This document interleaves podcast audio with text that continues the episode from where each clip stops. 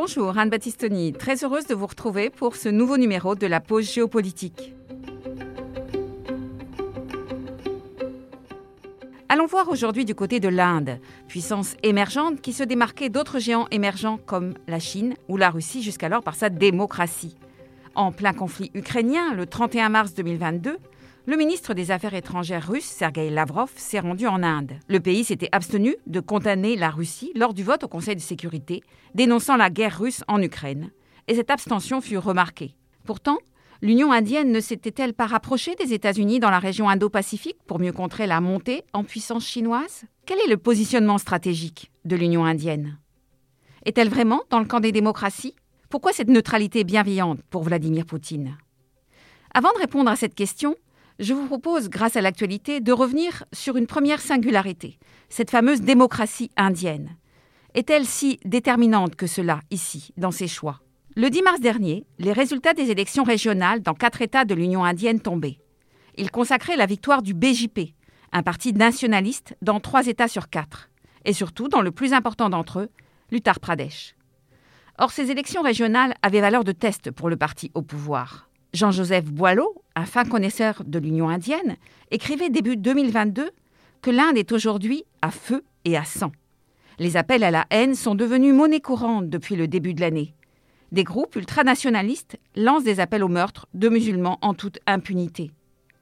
Le parti du Premier ministre, Narendra Modi, sorti victorieux des urnes, donc, il appartient au BJP, en dépit, pourtant, de sa gestion calamiteuse de la pandémie, semble indiquer que la démocratie indienne évolue vers moins de liberté, moins de tolérance, plus de fractures entre les groupes et les religions. Alors, l'Inde devient-elle une démocratie ethnique?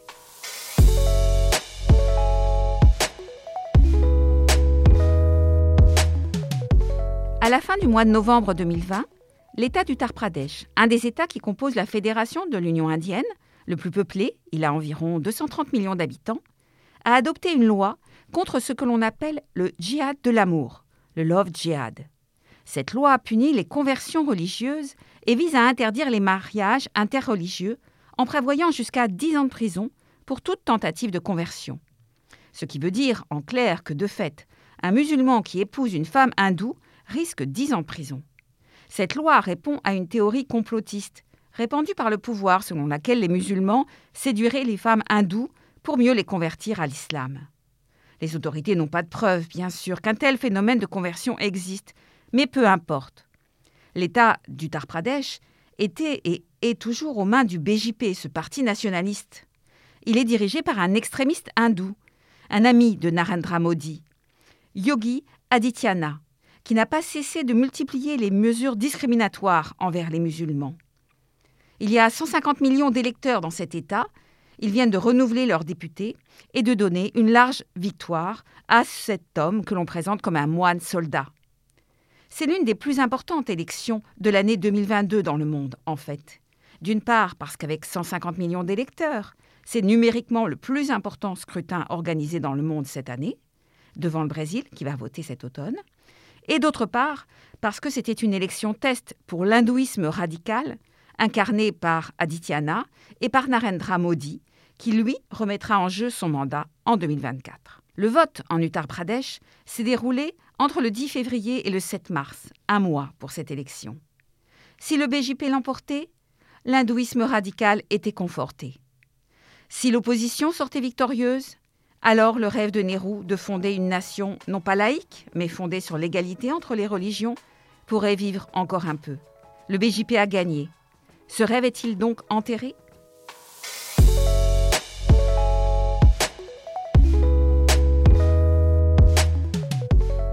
Au menu aujourd'hui, je vous propose une immersion dans l'Union indienne. Le pays représente l'expérience politique la plus ambitieuse de l'histoire humaine. Et ses dirigeants aiment à rappeler que l'Union indienne est la plus grande démocratie du monde, avec un corps électoral de plus de 900 millions d'électeurs. Mais qu'en est-il vraiment? Est-ce conciliable avec le fait d'être dirigé par des hindouistes radicaux?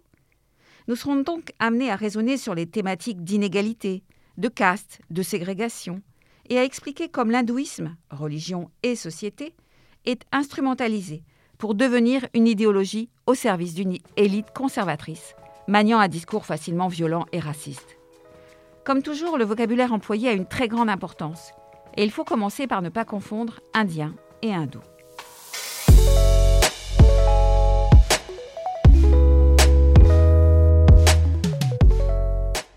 Retour sur l'événement.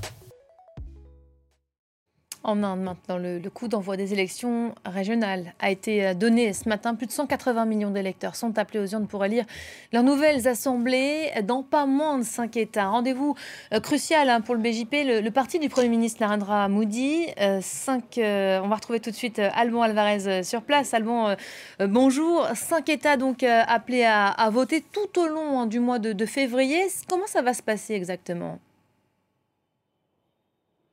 Ces élections vont s'étendre sur euh, quatre semaines pour permettre à 180 millions euh, d'électeurs d'aller voter. Cinq États de la fédération euh, sont concernés. Il y a le Punjab qui est aux mains du parti du Congrès depuis des années, qui est le parti historique de la dynastie Nehru-Gandhi. Il y a également d'autres régions plus petites comme Goa, l'Uttarakhand et Manipur. Mais il y a surtout un géant, l'Uttar Pradesh, 230 millions d'habitants au total. C'est l'État le plus peuplé pays. Revenons donc sur les élections législatives en Uttar Pradesh. L'Union indienne est un État fédéral. Grand comme six fois la France métropolitaine, sa population est 20 fois plus nombreuse, il a 450 habitants au kilomètre carré. Cet État, immense par sa population, donc 1,4 milliard d'habitants, plus que par son territoire, est d'une diversité considérable linguistique, avec 22 langues officielles. C'est le pays des communautés. Assez logiquement, donc, la Constitution en 1950 a débouché sur un État fédéral. À New Delhi, capitale fédérale, siège le pouvoir central. C'est un régime parlementaire avec une assemblée que l'on appelle la Lok Sabha, qui investit le Premier ministre Narendra Modi. Il est Premier ministre depuis 2014, réélu en 2019. Il y a 29 États et 7 territoires dans l'Union. Le plus important est l'État d'Uttar Pradesh. Ces États sont dirigés par un chief minister, un ministre en chef, qui a de vastes compétences, l'ordre public, l'éducation, la santé, l'agriculture, la fiscalité locale, etc. L'Uttar Pradesh, avec 230 millions d'habitants, est l'État donc le plus important. S'il formait un État séparé, il serait le cinquième plus grand État au monde par sa population. Il envoie 80 députés au Parlement de New Delhi, sur un total de 545, ce qui lui donne un poids politique majeur dans le gouvernement du pays. Or cet État, l'Uttar Pradesh, est dominé par le BJP, BJP, donc Parti nationaliste hindou, le Bharatiya Janata Party, c'est le parti de Narendra Modi. L'élection législative régionale qui vient de s'achever était donc un test décisif avant les élections générales qui auront lieu dans deux ans. L'Assemblée sortante, élue il y a cinq ans dans cet État, était déjà dominée par le BJP, d'où le choix, comme gouverneur ou ministre en chef, de Yogi Adityana. Il va donc le rester après cette nette victoire il contrôle à nouveau les deux tiers des sièges. Ce mois de soldat, petit homme de 49 ans, crâne rasé, vêtu de sa toge couleur safran, surnommé par la presse indienne le prêcheur de violence, a fait de l'Uttar Pradesh pendant cinq ans le laboratoire de l'hindouisme le plus radical. Par exemple, il a pris trois mesures phares. L'interdiction de l'abattage des vaches, sacré pour les hindous, or il s'agit de la principale occupation des musulmans, et 40 à 50 millions de personnes ont été privées de leurs revenus de base. La deuxième mesure est la loi sur la citoyenneté, qui vise à ne donner la nationalité uniquement qu'aux hindous. Enfin, la troisième mesure est celle visant à interdire les mariages interreligieux, nous en avons déjà parlé. Dans la campagne électorale pour sa réélection, Adityana a expliqué faire campagne pour les 80% contre les 20% de criminels. Et il visait là les musulmans, dans cet État qui est composé à 80% d'hindous. Adityana a même créé sa propre milice, une organisation paramilitaire qui est accusée de lynchage de musulmans. Cette victoire dans les urnes du BJP est d'autant plus remarquable que l'année a été difficile pour Narendra Modi. Il y a eu la révolte paysanne, avec une gestion aussi calamiteuse de la pandémie. Le Covid en Inde aurait fait, selon une dernière étude indépendante, environ 3,5 millions de victimes. Le scrutin s'annonçait plus serré que prévu, et la victoire n'en est que plus remarquable. C'est un État très pauvre. En Uttar Pradesh, la situation économique n'est pas bonne.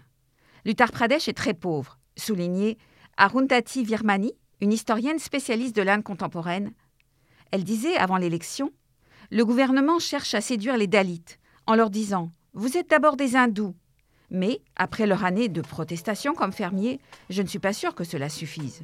On ne peut pas leur dire Soyez fiers d'être hindous et tant pis pour le reste. Pourtant, visiblement, cela a suffi.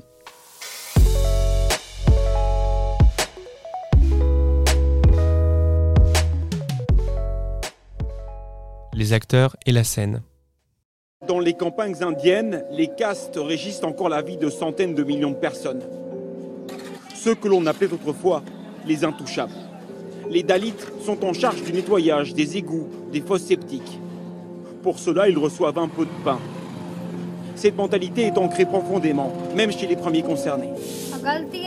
C'est ma faute, je suis né dans une famille intouchable. Si j'étais né dans une autre caste, je ne devrais pas nettoyer.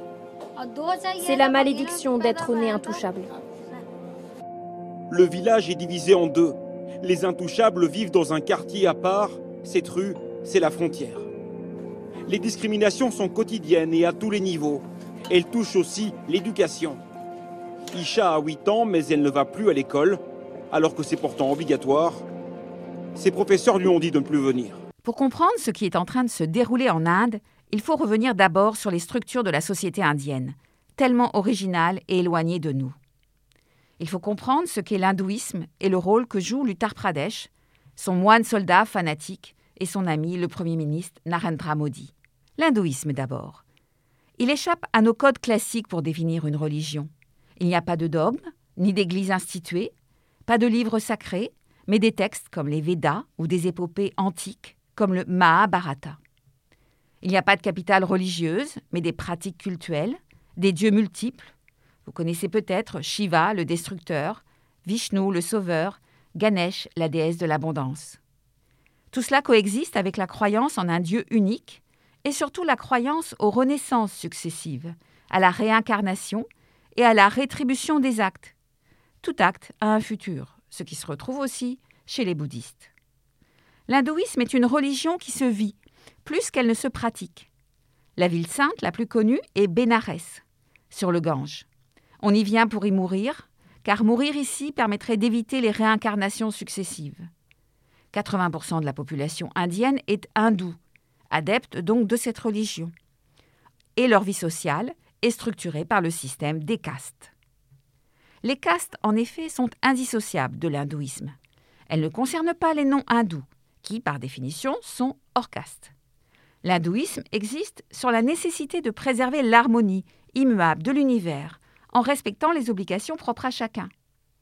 Il y a un inégal degré de pureté des êtres vivants, qui est ainsi admis. La société est divisée en groupes sociaux, hiérarchisés, héréditaires, cloisonnés. Il existe au sein des hindous quatre ordres principaux appelés les varnas, les brahmanes ou prêtres, les guerriers, les marchands, ce sont les trois castes supérieures, mais elles ne rassemblent que 10% de la population. Le quatrième ordre, ce sont les paysans et serviteurs, à peu près la moitié de la population. Ces quatre groupes principaux sont sous-divisés en sous-groupes les jatis. À leur côté, il y a les hors-castes hindous, qui sont les intouchables, également nommés Dalits. La Constitution a interdit le nom infamant d'intouchable, ou paria, d'où le terme de Dalit, qui signifie opprimé. Ils sont plus de 250 millions dans le pays. Ils sont hindous, intégrés au système des castes, mais tout en bas. Il leur est traditionnellement interdit de se mêler aux autres. Cette structure marque fortement la vie sociale, notamment parce qu'on se marie entre castes, l'endogamie, parce que celles-ci sont héréditaires, parce qu'existent des interdits alimentaires, ne jamais accepter de nourriture ou de boissons des castes inférieures dites impures. La société est donc strictement hiérarchisée, et cela perdure. Douze des quinze premiers ministres de l'Inde sont issus de la caste des brahmanes, la caste supérieure, qui a monopolisé ainsi la vie politique. L'hindouisme apparaît ainsi non seulement comme une religion, mais également comme une société qui structure 80% de la population du pays. Voilà qui pose un premier paradoxe. La plus grande démocratie du monde est fondée sur une société qui accepte une inégalité fondamentale entre les individus selon leur groupe de naissance. Et second paradoxe, la tolérance et la non-violence indienne sont contredites par les persécutions et les violences que subissent les Dalits. Ceux-ci sont les damnés de l'Inde, et les violences à leur encontre, allant de l'insulte au meurtre, ne cessent de croître. En 2020, plus de 50 000 agressions et atrocités ont été commises à l'encontre des Dalits. Et l'Uttar Pradesh arrive en tête de ce palmarès, avec un quart des agressions, suivi de deux autres États du nord de l'Inde. Pourquoi? Nous y reviendrons. Enfin, il y a les musulmans. Quant à eux, ils sont 170 millions dans l'Union indienne, ce qui en fait la troisième nation musulmane du monde, derrière l'Indonésie et le Pakistan. Ils représentent un peu plus de 14% de la population. Ils souffrent de discrimination sociale, de ségrégation, d'une faible représentation politique. Les hindous mettent l'accent sur la défense de la vache, leur animal sacré. Ils veulent interdire l'abattage et la consommation de viande de bovidés. Des musulmans sont régulièrement lynchés en pleine rue, au prétexte qu'ils auraient consommé par exemple de la viande bovine. Les discours de Yogi Adityana en Uttar Pradesh les prennent pour cible privilégiée. Il mène une croisade contre ceux qu'il appelle les anti-nationaux et affirme Je suis contre tous ceux qui sont contre l'hindouisme. Alors pourquoi l'Uttar Pradesh est-il l'un des États les plus intolérants? L'Uttar Pradesh est à la fois l'État le plus important par sa population, 230 millions d'habitants, mais c'est aussi l'État le plus pauvre de l'Inde. Par exemple, 44% de sa population est mal nourrie. Il y a en fait un monde entre cet État et certaines régions du Sud, autour de villes comme Bangalore ou Bombay qui incarnent l'Inde moderne, technologique, exportatrice de services qualifiés. En Uttar Pradesh, l'activité principale reste l'agriculture. Enfin, dernier point, pas le moindre, cet État est traversé par le Gange, et la ville de Benares sur ses rives est le principal lieu de pèlerinage hindou, nous l'avons dit. Narendra Modi y est venu en décembre dernier, inaugurer des grands travaux qui doivent restaurer la grandeur perdue de la ville sainte et de ses 27 temples. De manière très médiatique, Modi s'est baigné dans le Gange, dans une tenue couleur safran, le front barré du signe hindou. C'est tout à fait inédit pour un Premier ministre. En se posant comme leader religieux, il donne un aspect théocratique à son pouvoir. Et c'était aussi une manière de soutenir le moine, Adityana, en campagne électorale, qui porte haut et fort l'idéologie hindoue et met en avant systématiquement la défense des hindous face aux musulmans. La victoire en Uttar Pradesh du BJP conforte ainsi la mise en œuvre d'une idéologie nationaliste hindoue que l'on appelle l'Hindutva. C'est une idéologie suprémaciste qui présente les hindous comme les descendants des premiers Aryens ayant habité le sous-continent. Le critère ethnique est ici bien mis en avant, voire devant même le critère religieux. Et face aux hindous, les musulmans représenteraient une menace. De même, ces penseurs s'opposent à la vision d'une nation indienne universaliste, accueillante pour tous les individus.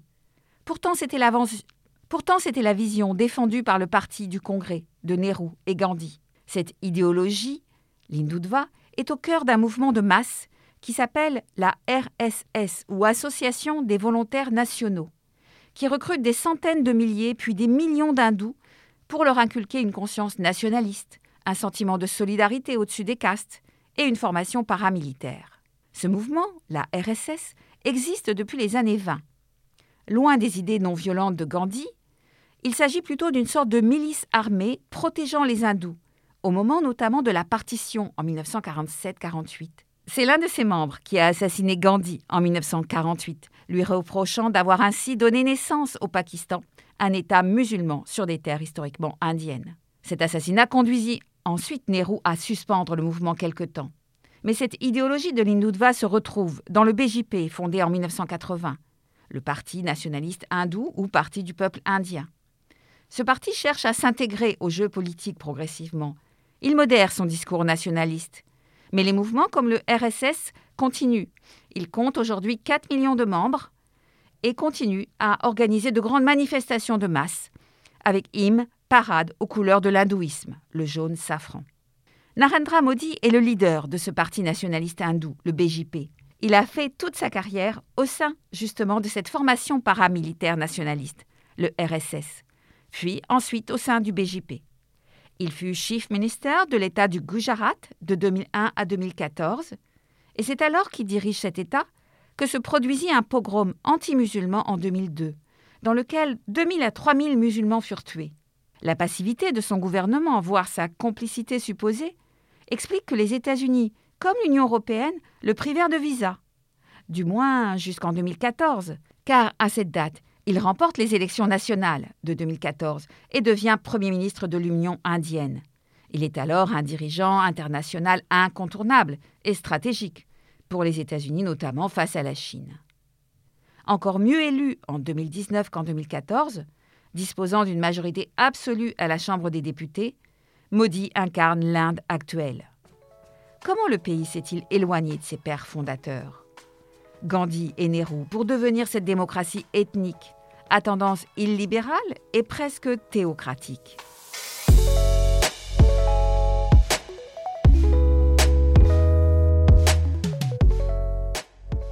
Le fin mot de l'histoire.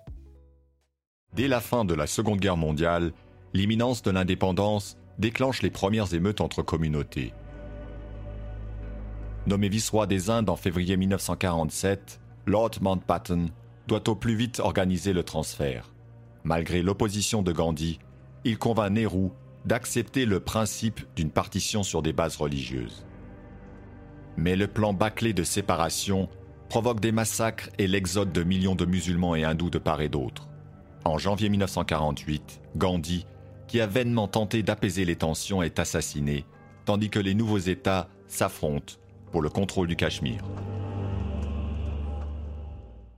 À ce stade de notre explication, il est difficile de comprendre comment un pays, dont l'une des figures tutélaires fut Gandhi, chantre de la lutte non violente, ou Nehru, fondateur d'une démocratie laïque, peut être aujourd'hui menacé par le national-populisme et par une dérive ethnique, inégalitaire, qui se traduit par des violences multiples, toute chose contraire, semble-t-il, au principe de ses pères fondateurs. Pour l'expliquer, prenons la phrase de Jean-Luc Racine, un spécialiste du sous-continent, qui dit que l'Inde est une vieille civilisation et une jeune nation.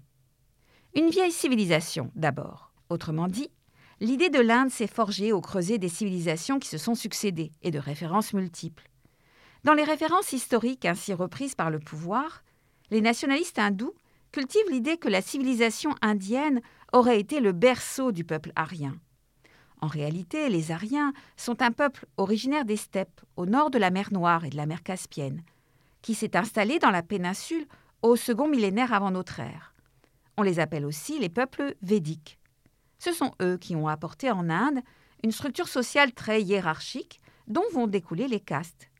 Et c'est à partir de ce mélange entre les peuples védiques et les populations locales que s'est constitué progressivement l'hindouisme, avec comme langue le sanskrit.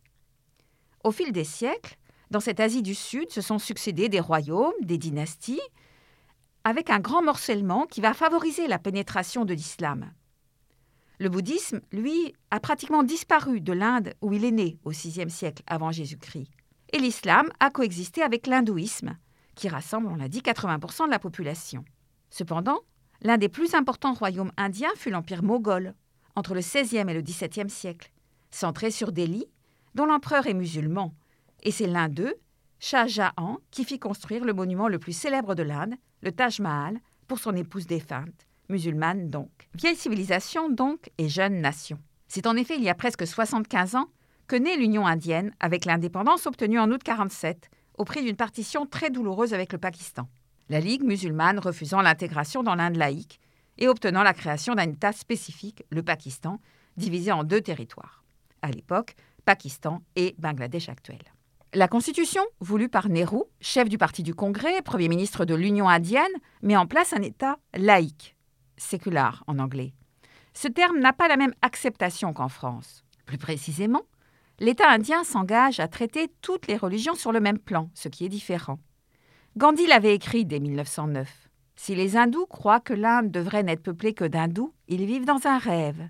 Nulle part au monde, religion et nationalité ne peuvent être synonymes.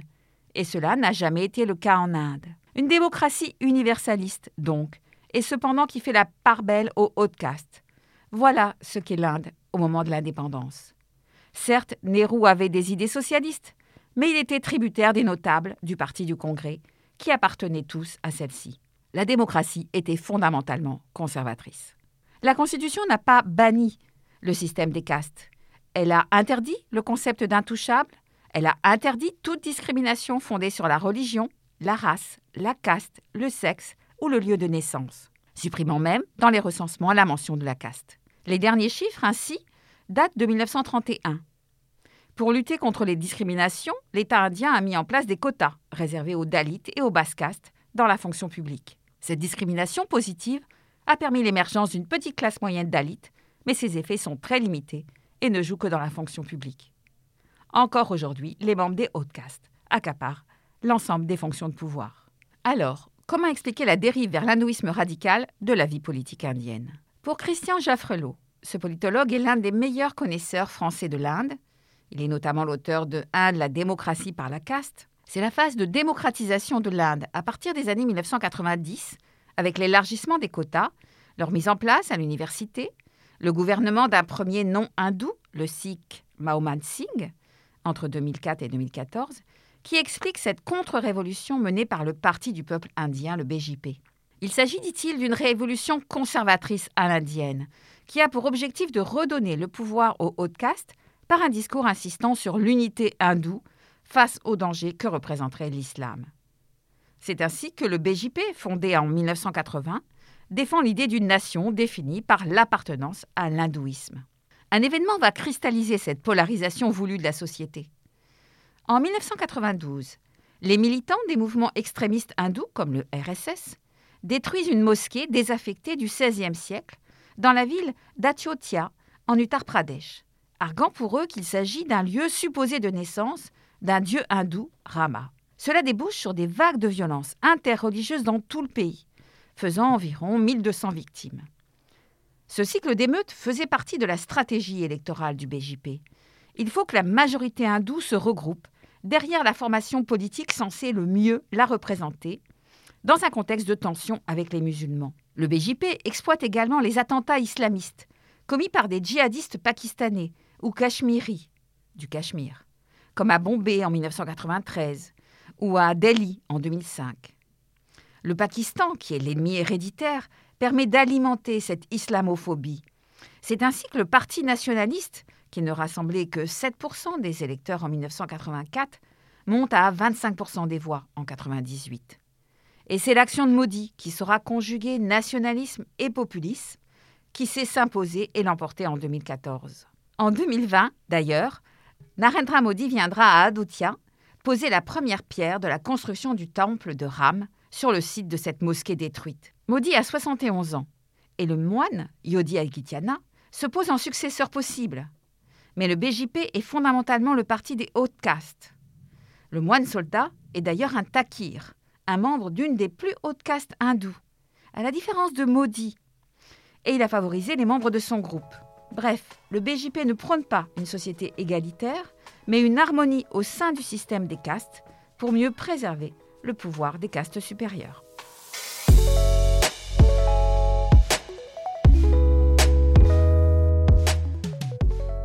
enjeux et perspectives géopolitiques.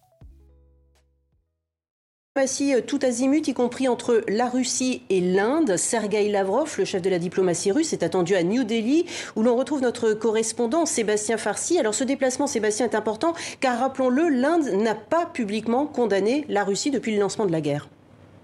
Oui, tout à fait. L'Inde, qui siège au Conseil de sécurité de l'ONU en ce moment comme membre non permanent, s'est abstenu hein, lors des différents votes qui condamnaient l'invasion russe en Ukraine.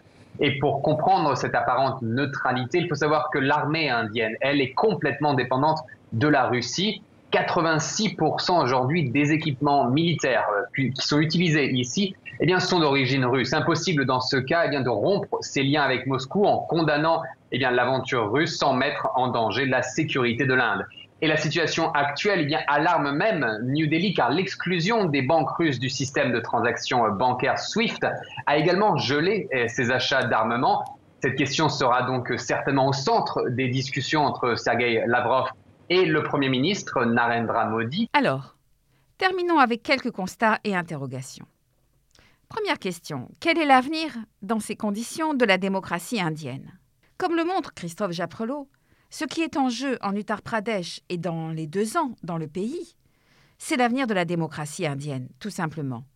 D'ores et déjà, le gouvernement de Narendra Modi a fait basculer le pays dans une nouvelle forme de démocratie ethnique et illibérale. La démocratie ethnique, puisque c'est de cela qu'il s'agit, considère qu'il y a deux catégories de citoyens et relègue les minorités dans un statut de seconde zone.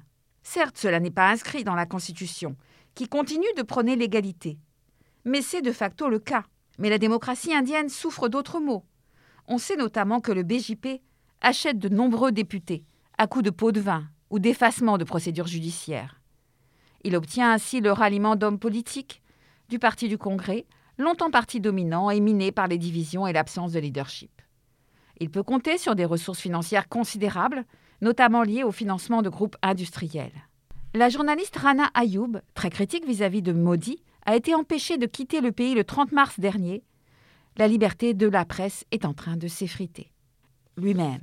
Deuxième question. Quel est l'avenir de Narendra Modi? Le discours nationaliste est fragile, car la persécution des minorités religieuses est instrumentalisée pour mieux cacher la domination des hautes castes, nous l'avons dit, sur la majorité qui sont les castes inférieures. Les années de gouvernement de Modi ont permis de rétablir ce pouvoir, notamment en augmentant significativement le nombre de membres des hautes castes au sein des députés.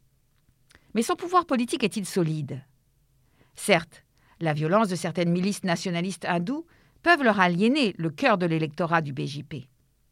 Le discours populiste visant à rassembler les hindous atteint un peu ses limites les politiques de discrimination positive se diluent.